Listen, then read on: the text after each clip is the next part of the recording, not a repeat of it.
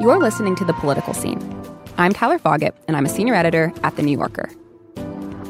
In November of 2020, just days after Joe Biden won the presidential election, Jill Lepore wrote an essay for The New Yorker titled, Will Trump Burn the Evidence?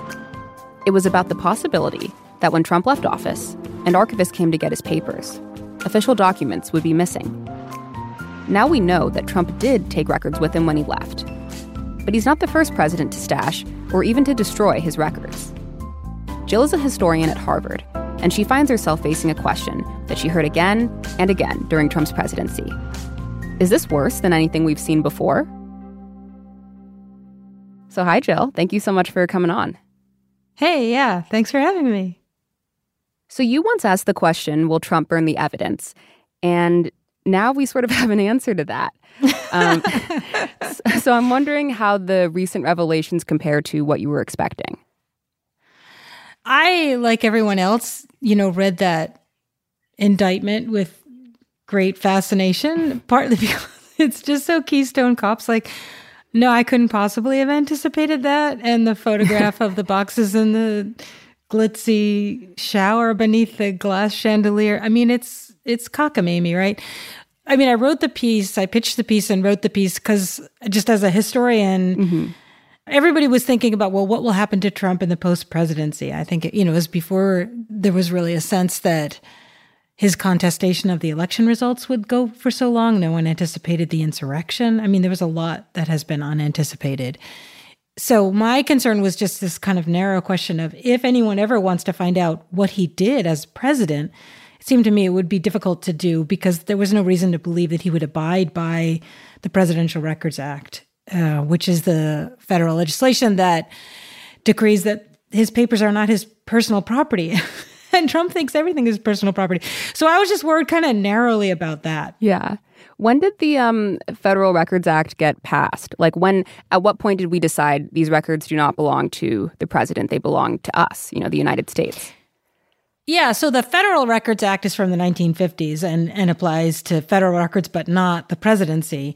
The Presidential Records Act is from mm-hmm. 1978, is in a post Watergate thing. Kind of interestingly, I had written about this years ago. There's no such provision for the Supreme Court. Hmm. So Supreme Court justices' papers are their personal property still, the way it used to be for the president before Nixon. Wow. Lifetime tenure, personal papers. It seems like that's the job to have. Uh, you know, I, I, think there are arguments about why that's a good thing, why that's right, and why mm-hmm. that's in the interest of justice. And there are real criticisms to be made I think even about the Presidential Records Act, that kind of radical transparency in some ways impedes people's ability to govern. Yeah. But the Presidential Records Act, in answer narrowly to your question, it dates to 1978. And there was a huge battle between Congress and the executive branch over Nixon's tapes. Nixon, you know, resigned essentially rather than give them over. And then Congress like, okay, great that you resigned, but we still want the tapes. And then there was this ensuing legal battle, which resulted in the Presidential Records Act, which said, you know, what you produce as president is just not your personal papers. Um, but it's been contested and contested and contested and mostly evaded because it's it's almost impossible to enforce. And you'll notice, I'm sure your listeners who are listening to the political scene are people that did read the indictment. Really, it's not about the Presidential Records Act, right? Like that ship sailed, right? It's yeah. about the Espionage Act. So yeah, before we get into like the details of the the Espionage Act and sort of what Trump is um, being indicted for, I wondered if we could just talk a little bit more about the pre-presidential records act era and sort of what happened with the records you know back then like do you just take the things that are incriminating do you just burn the things that are incriminating and leave the rest behind so that history has a good picture of you i guess what did people do before we had protocols yeah. So, I mean, if you think about it, you know, when you think about George Washington inaugurated in 1789, you know, there were monarchs reigning all over Europe, right? Mm-hmm. There's no sense that the papers of the executive belong to the people, right? That's an invention. It, and it takes a long time to take hold. But there is an origin for it within the idea that you know, from the very first, the um, deliberations of the House of Representatives were public. The public could come watch Congress deliberate, and that Congress had to publish its journals. This was considered a huge triumph for, you know, lowercase r republicanism, the idea that the people shall govern mm-hmm. themselves. And it, and it really was. That's just new, right? That the doors of government should be open to the people is a new idea. It's kind of a big deal. If you go to the old state house in Massachusetts, they point out that it was like the first place where the public was allowed in to watch the legislature deliberate. They put in seats for the public. Like, you elected these people, you should, they're accountable to you, right? So that's like prefatory to the idea that, like, then what they did, even when you weren't in the room with them, should be scrutinizable by you. scrutinizable yeah. is not a word, but right. Like, so people kept their papers all the time. Like when you picture picture like an 18th century desk with all the little cubbies mm-hmm. like people had all kinds of ways to keep their papers because you don't have like spotlight search right? People had really careful records and someone like washington did in fact have careful records but they were useful to you while you were in office. So the question of what you would do when you left office was really the only operative question is how would these documents inform my legacy? Mm-hmm. So, what is the use of these documents for history? And then you would make the decision, as many often did, I'll just burn it all. so if you go through the records of past presidents, a lot of them are like, oh, my daughter started the fire in the backyard, or like, we got two garbage bins, or, you know, they're just these crazy tales. Like, we put them in a box in the attic, but then I told my mistress she would have to destroy them, or it looks like chicanery, but on the other hand, it wasn't illegal. Like there was nothing saying you can't do this. Mm-hmm. And people who weren't presidents did this all the time, right? Like, you know, Kafka wanted his papers burned. People love destroying their papers. If I had yeah. papers, I would probably destroy them too. Yeah. exactly. Like like I compulsively delete my email. Like I can't stand the idea that email exists. So, as private individuals in an age of paper, people pretty used to deliberately burning their papers, but also papers burned all the time. Like everyone's got fires in their houses. So the papers of the presidents were considered their private papers, and there also, for a long time, wasn't any other real option, right? There was no national archives until the 1930s. There really was no official government way that Congress was involved, which would have had to legislate such a thing in preserving the papers of the executive branch or even of the legislative branch. So there was the Library of Congress, but it didn't have an archive. It's really not till like the 1880s when the American historical profession is becoming a profession. And so, you know, these professors of American history start saying, we would like to keep these papers. I mean, it seems like a really tough battle to get the most powerful person in the United States to um, hand over their stuff. It seems like historians versus the government. Um, yeah, it's kind of cool the historians won.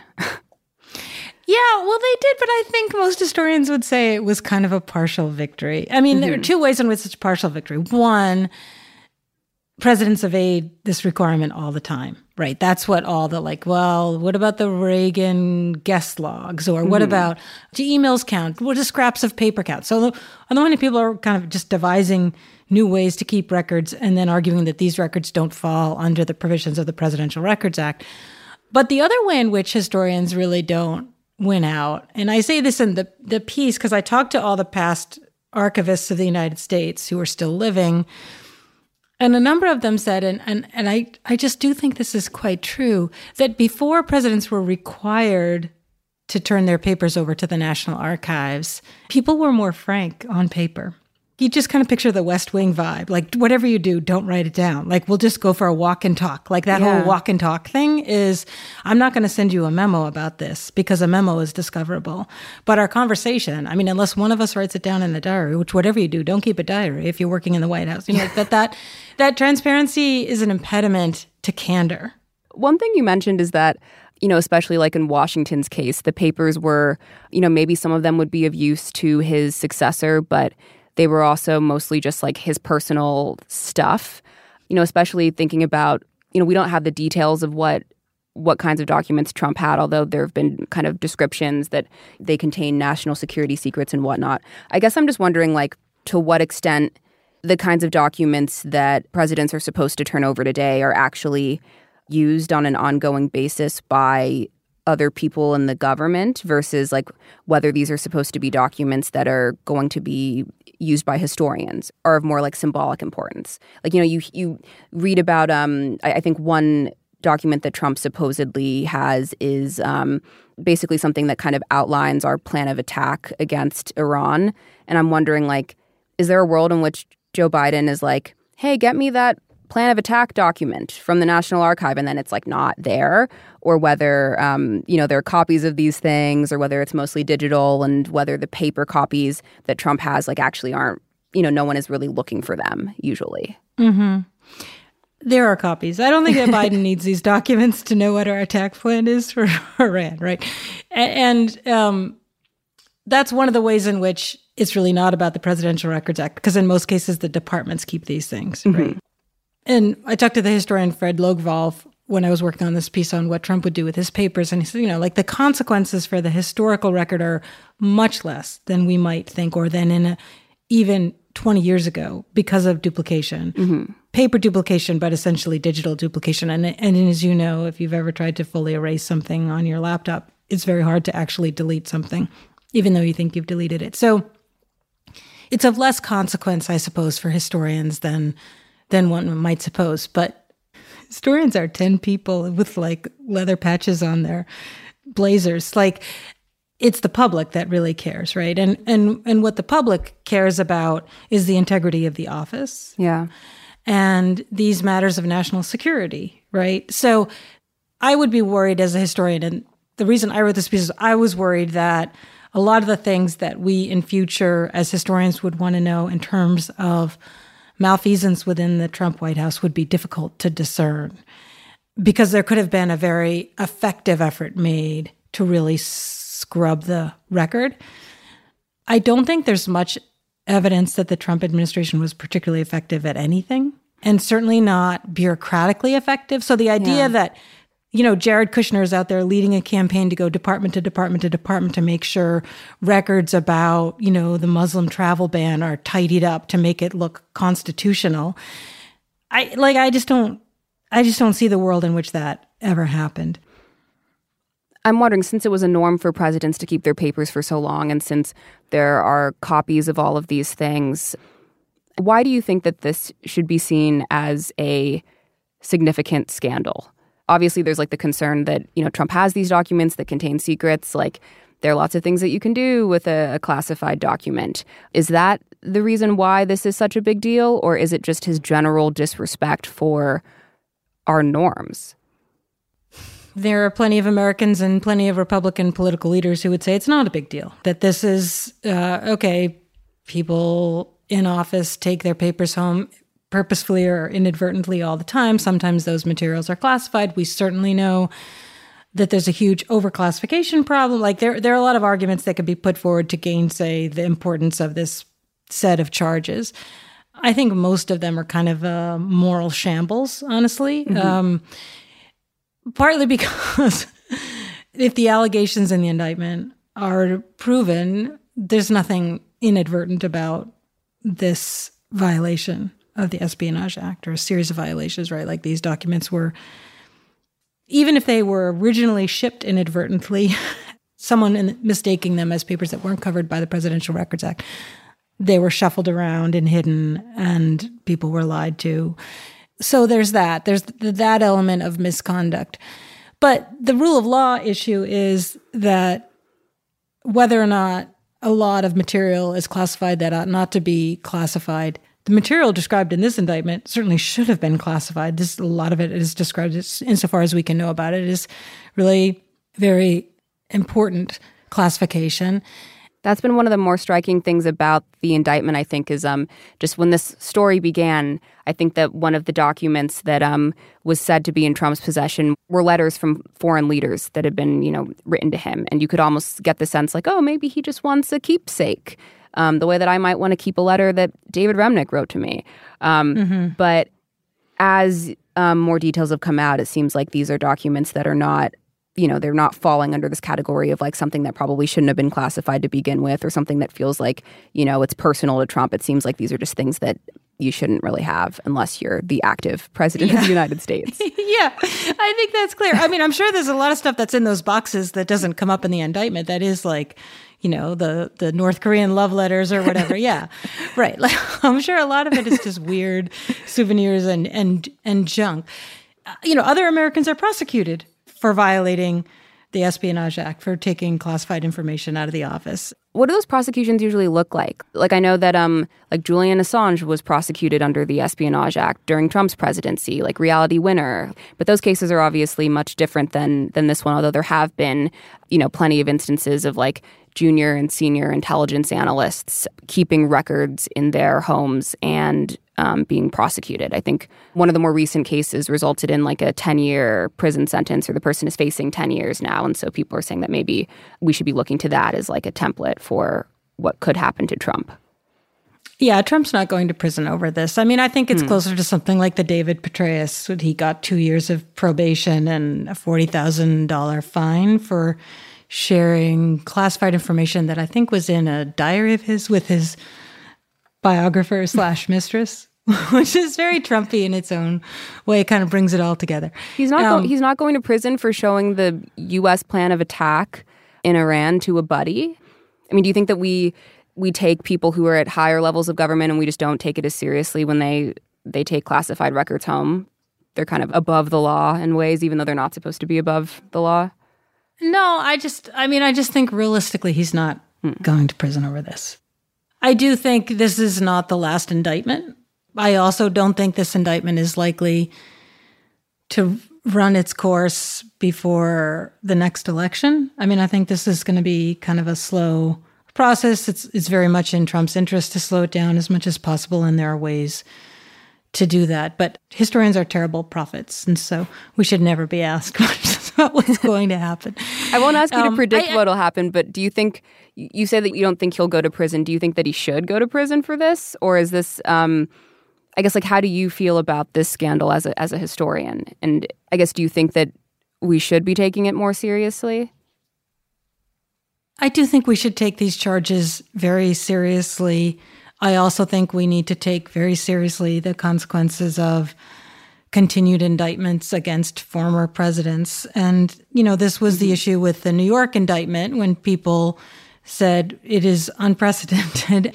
In, in, in a way, I think that indictment was a little bit about setting up the future indictments so they wouldn't have to bear the burden of being the first and could actually be yeah. observed on the merits of the case. I don't know that that was deliberate, but I think that's how that plays out. It is a terrible thing to live in a country where when people leave office, they are prosecuted by their political enemies on allegations of misconduct, right? There are countries all over the world that have suffered under that kind of a political arrangement for generations. And it is terrible and it is horrible and it decays everything that we hold dear about living in a civil society under a rule of law. So I just don't think there's any glee to be had around the prospect of, you know, lock him up like lock him up is not a lot better than lock her up. Yeah. So I am necessarily of two minds. Like, sure, he should be held accountable. This, you know, if these allegations are true, these are felonies. What should happen? You know, I'm not in that. I'm not in that position, but I don't think glee is the response. Yeah, definitely not glee. I guess yeah. I mean, it's just it's really hard. I think on one hand, it's like this question of like to prosecute or to not prosecute. And it's difficult when Biden is also running for reelection. Like, do you think that this would be slightly less tricky if Biden were not an active political opponent? I, I think from the prosecutorial vantage, it's quite similar to the impeachments. I thought the first impeachment was less well founded than the second impeachment, which I thought, okay, after January 6th, like, how can you not convict this guy? Yeah. But at the same time, I was deeply saddened by both impeachments because, you know, before Nixon, impeachment was meant to be the sword that was never removed from its scabbard. Like the idea of impeachment, the reason it's in the Constitution is that it would be a deterrent. And if you used it in a way, it loses its deterrent ability. But since Reagan, there have been impeachment articles introduced against every single president. And it's just part of now politics as usual to say, well, impeach him, impeach her. Like that's just a thing now. And yeah. indict him, indict her is going to just now be a thing. And that is a huge loss. But you can't not file criminal charges against someone who has broken the law because it's going to be bad for you politically. You can't. Like the same way with the impeachment. The impeachments did not serve the Democrats well. They didn't succeed they gave Trump a lot of ammunition in many ways. And the same thing will be true with the indictments. That doesn't mean it's still not the right thing to do. And Not everything comes down to what's good politically for your political party. I just find it bizarre that Trump gets away with saying Democrats are doing this for political reasons. It really only hurts the Democrats. Coming up, Jill Lepore on how Trump tried to control the narrative of his presidency.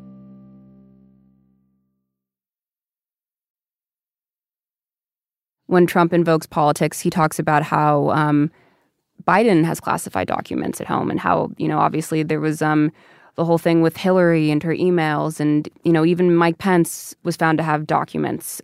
I mean, what is the the main difference here between Trump and those other politicians? Is it just that he refused to give the documents back?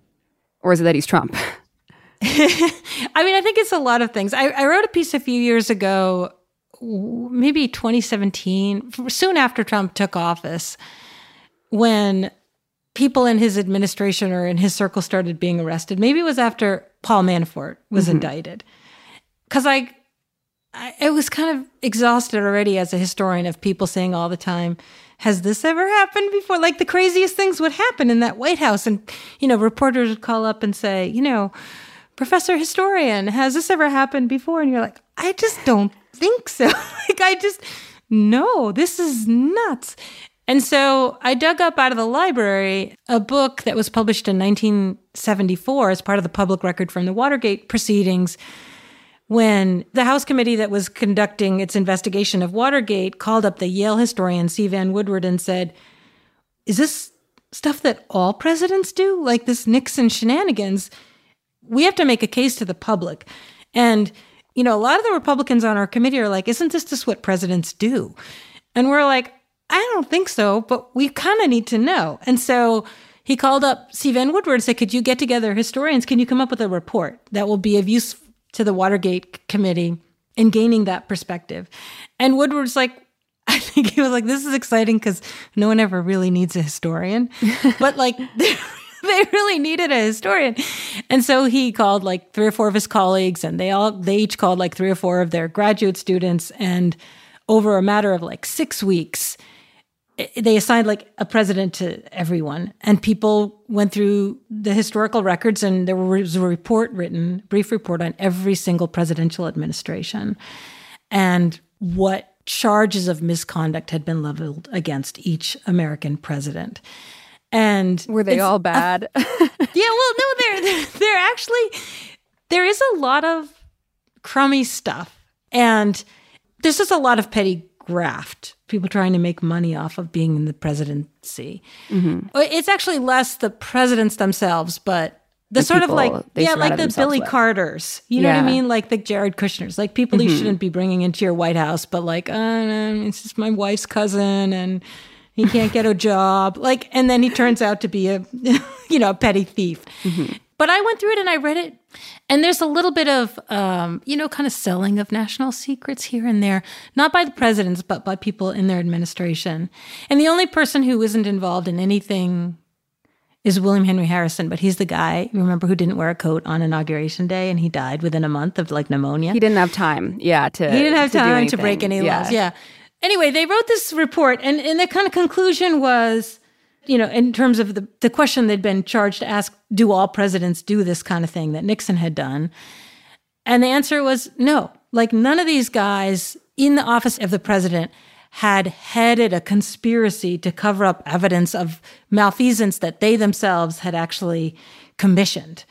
In any case, this was a very roundabout way to say, yeah. So when people call up and say, has this ever happened before Trump? The answer is almost always no, no, this is Trump. I mean, what exactly sets him apart? I mean, it's looking at this classified documents case specifically. Is it like the number of documents that he took? Because I know that, you know, with Biden, I think it was only 10 were found, whereas with Trump, it's supposedly hundreds. Is it the fact that he fought so hard to keep the documents after the National Archive asked him to give them back? You know, obstruction of justice is part of the the case against him. It goes beyond the Espionage Act. And so, uh, yeah, I'm wondering if you could sort of explain why it is that this is different. So if you go through the memos that were sent by Don McGahn, who was the um, White House counsel early in the Trump administration, telling people exactly what the requirements for the Presidential Records Act are. And those memos, I wrote about those in, in my article on the Trump papers. And you go through the public statements that Trump himself made during the campaign in 2016 and early in office in 2017. There's a hugely abundant documentary trail that tells us that Trump and his administration entirely understood the necessity of preserving these records and turning them over to the National Archives at noontime on January 20th, 2021. So there's the willfulness piece that seems quite different. I think it was easy in the early era of email, say, maybe, you know, the George H.W. Bush administration and the George W. Bush administrations to say, we didn't really understand that email fell under this. Or, you know, like uh, we just didn't archive it. We didn't even know how to keep email or, you know, we we wiped our servers all the time. Like I tend not to believe those explanations, but it actually doesn't seem that crazy to me. I don't have email from 1997 and I did email in 1997. Mm-hmm. So I mean, even down to I mean, Hillary Clinton should have known better. I mean, that, that just seems like very weak management capacity. But, you know, that's to, to your point. When asked, it's turned over, or ideally, it's turned over. I, I don't, I haven't followed the ins and outs of the Hillary Clinton email stuff. I kind of was with Bernie Sanders when he said, "Enough already. We're tired of hearing about your email." Um, I don't know. Maybe there is a case that the Hillary Clinton stuff is worse than it looks to me. I, I plead lack of information there. But the Biden stuff seems like messy and sloppy and negligent, which is bad.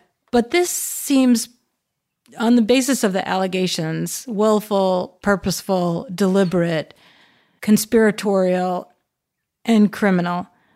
And this isn't, has no legal bearing, but as a citizen, it just seems profoundly reckless and self aggrandizing like the idea that in order to feel like a potent man, Trump needs to be able to pull out these classified documents and say, looky, looky, what a powerful person I am.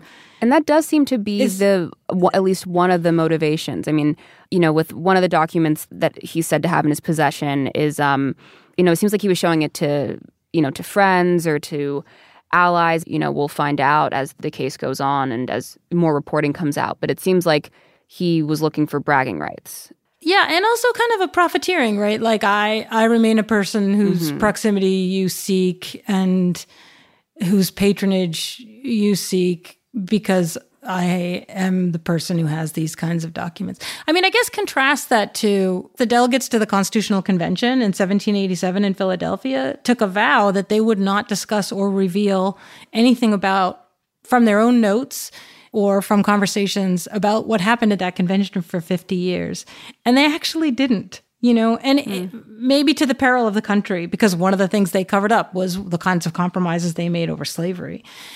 I, you know, I'm the first to indict those guys for what they failed to do in 1787. But I do respect that they kept it secret because they pledged to keep it secret in the interest, what they believe to be the best interest of the country. And that there is no capacity whatsoever on Trump's part to do anything that could possibly be considered in the best interest of the country.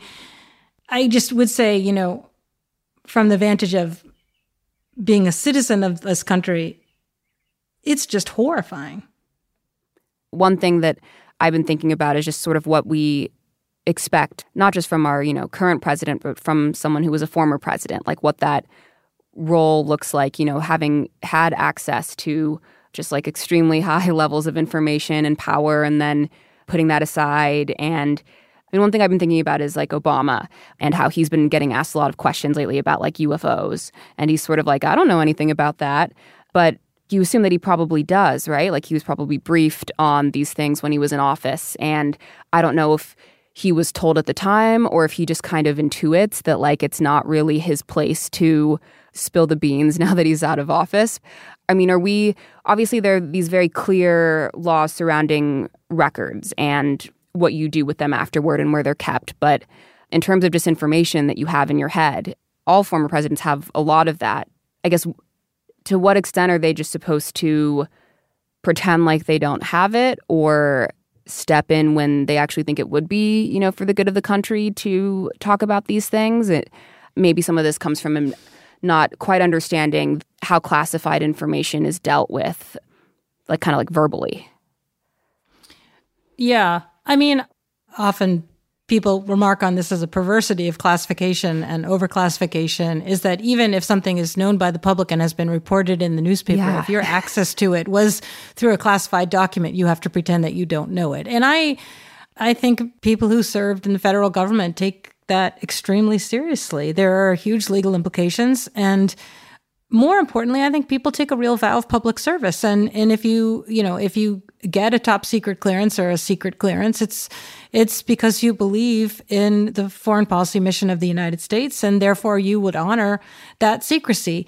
Like it's not even a thing to imagine to raise, right? Like it's the way in which like this lowers the bar that oh, now we can imagine future presidents selling diplomatic documents for money and we should worry about that and maybe legislate. Like, that's just the weirdness of Trump. I mean, honestly, I don't think that Obama gets a lot of points for not revealing state secrets in his post presidency, right? Like, we should assume that no one would ever do that. And we should still assume that. I, I don't think that maybe this is just a drive by, but I don't mm-hmm. think Obama's post presidency has been a model in any yeah. way. Like my post presidency models are John Quincy Adams and Jimmy Carter. Like yeah. I, like public service is what I think a person should do after their presidency, and I don't. Obama has not done that. Maybe um maybe the question isn't um national security secrets, which we all kind of assume and would hope that public officials take seriously and don't blab about once they're no longer public officials. But I guess um you know you've written about Trump using um, NDAs in his business and in, in his personal life and also in the White House, and the fact that he would need to use them in the White House, I guess, would imply that there is information that people are privy to that isn't necessarily classified or secret, but that still is something that you could talk about. And obviously, it seems like Trump used NDAs probably way too much. Um, it seems like he's a pretty NDA happy. But I guess um, one thing I've been wondering about is whether you think there was an element of, in the same way that you know former presidents burned their papers back when that was something that you could legally do, whether um, there's an element here of Trump taking these documents to to save face. I mean, the kind of thing that you were worried about, just us not being able to put together exactly what happened during his presidency because he took the documents that would fully tell that story.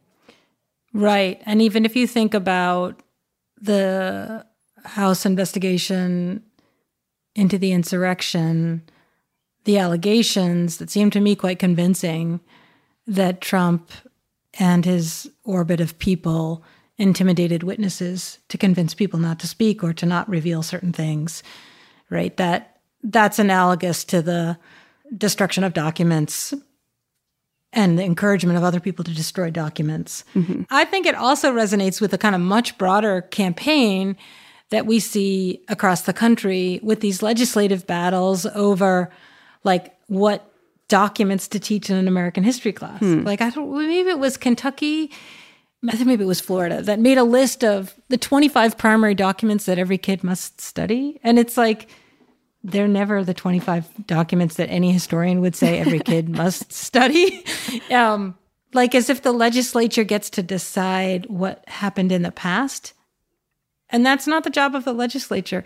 The job of the legislature is to decide what should happen in the future. Yeah. But I think the obsessive, fussy, and ultimately entirely impotent attempt to control the historical record of this country, not just of the Trump administration, but of the United States, as a feature of a really deep insecurity and pathology about the country that we actually live in now. It's really just not about the past, right? It's about the country that we live in now and the country that we want to have four years from now, 10 years from now.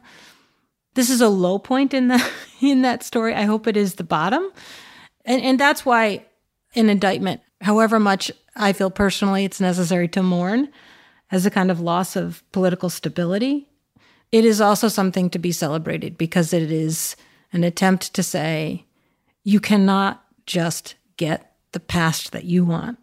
there is a past and it exists and there are documents that will tell us and there's evidence that can be gathered and can be investigated and interrogated and can be deliberated and there are conclusions that can be drawn from it and will be drawn from it no matter what you do